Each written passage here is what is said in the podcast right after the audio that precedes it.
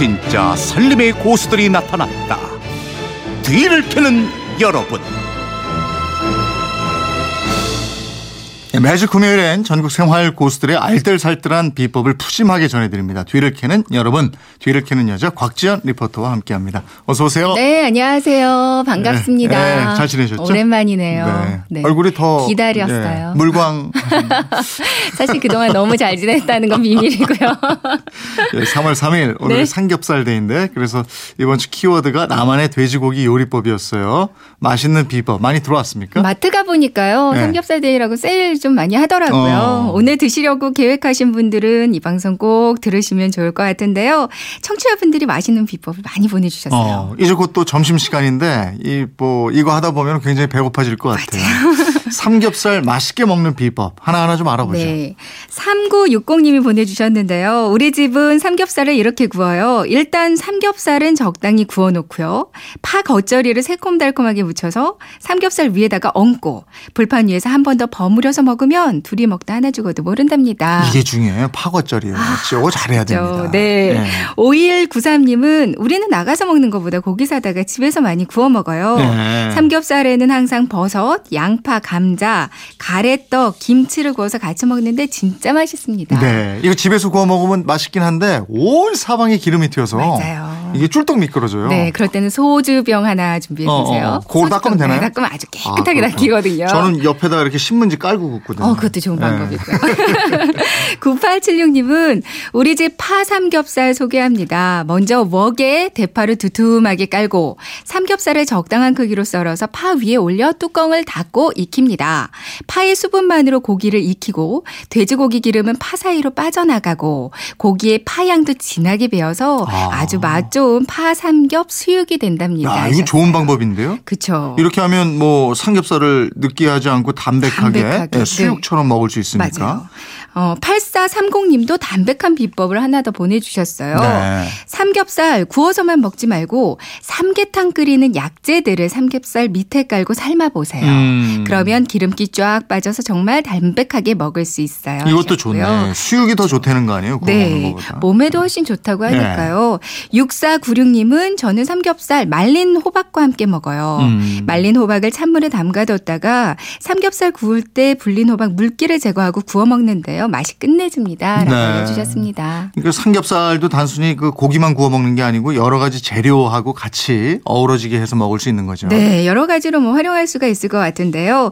3342님은 숙 주와 함께 드신대요. 어. 삼겹살 가장 맛있게 먹는 방법은요. 불판 가장자리를 잘 씻은 숙주를 올리고 가운데 삼겹살 올려서 익으면 숙주랑 같이 싸서 드셔보세요. 음. 삼겹살의 느끼함을 숙주의 아삭함이 잡아줘서 한도 끝도 없이 고기가 들어갑니다. 맛도 끝내줘요 음. 하셨어요. 그리고 돼지고기 하면 역시 또 제육볶음 빠질 수가 없죠. 네. 마침 9032님이 알려주셨는데요.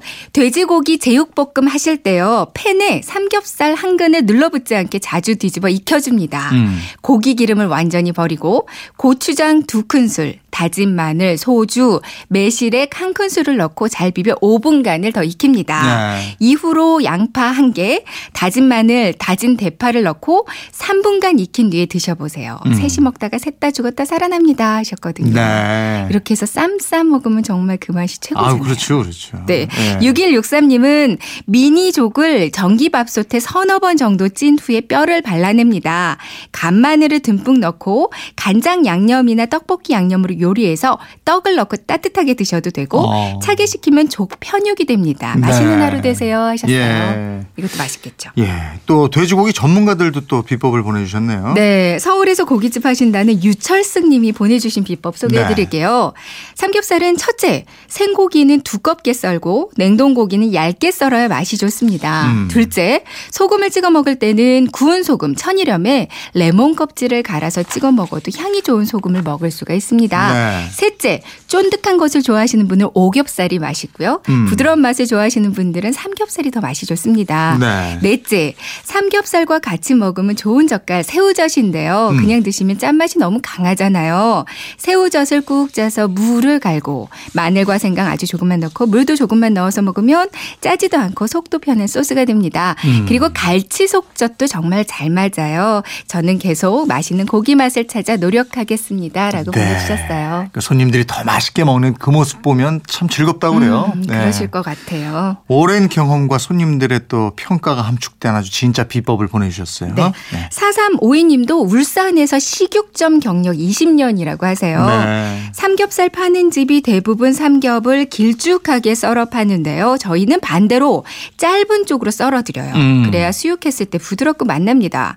그리고 또 하나 중요 포인트는 모든 재료들을 넣고 끓이고 물이 끓을 때 고기를 투하해야 합니다. 어. 그럼 된장 안 써도 잡내 안 나는 수육이 된답니다 하셨고요. 음.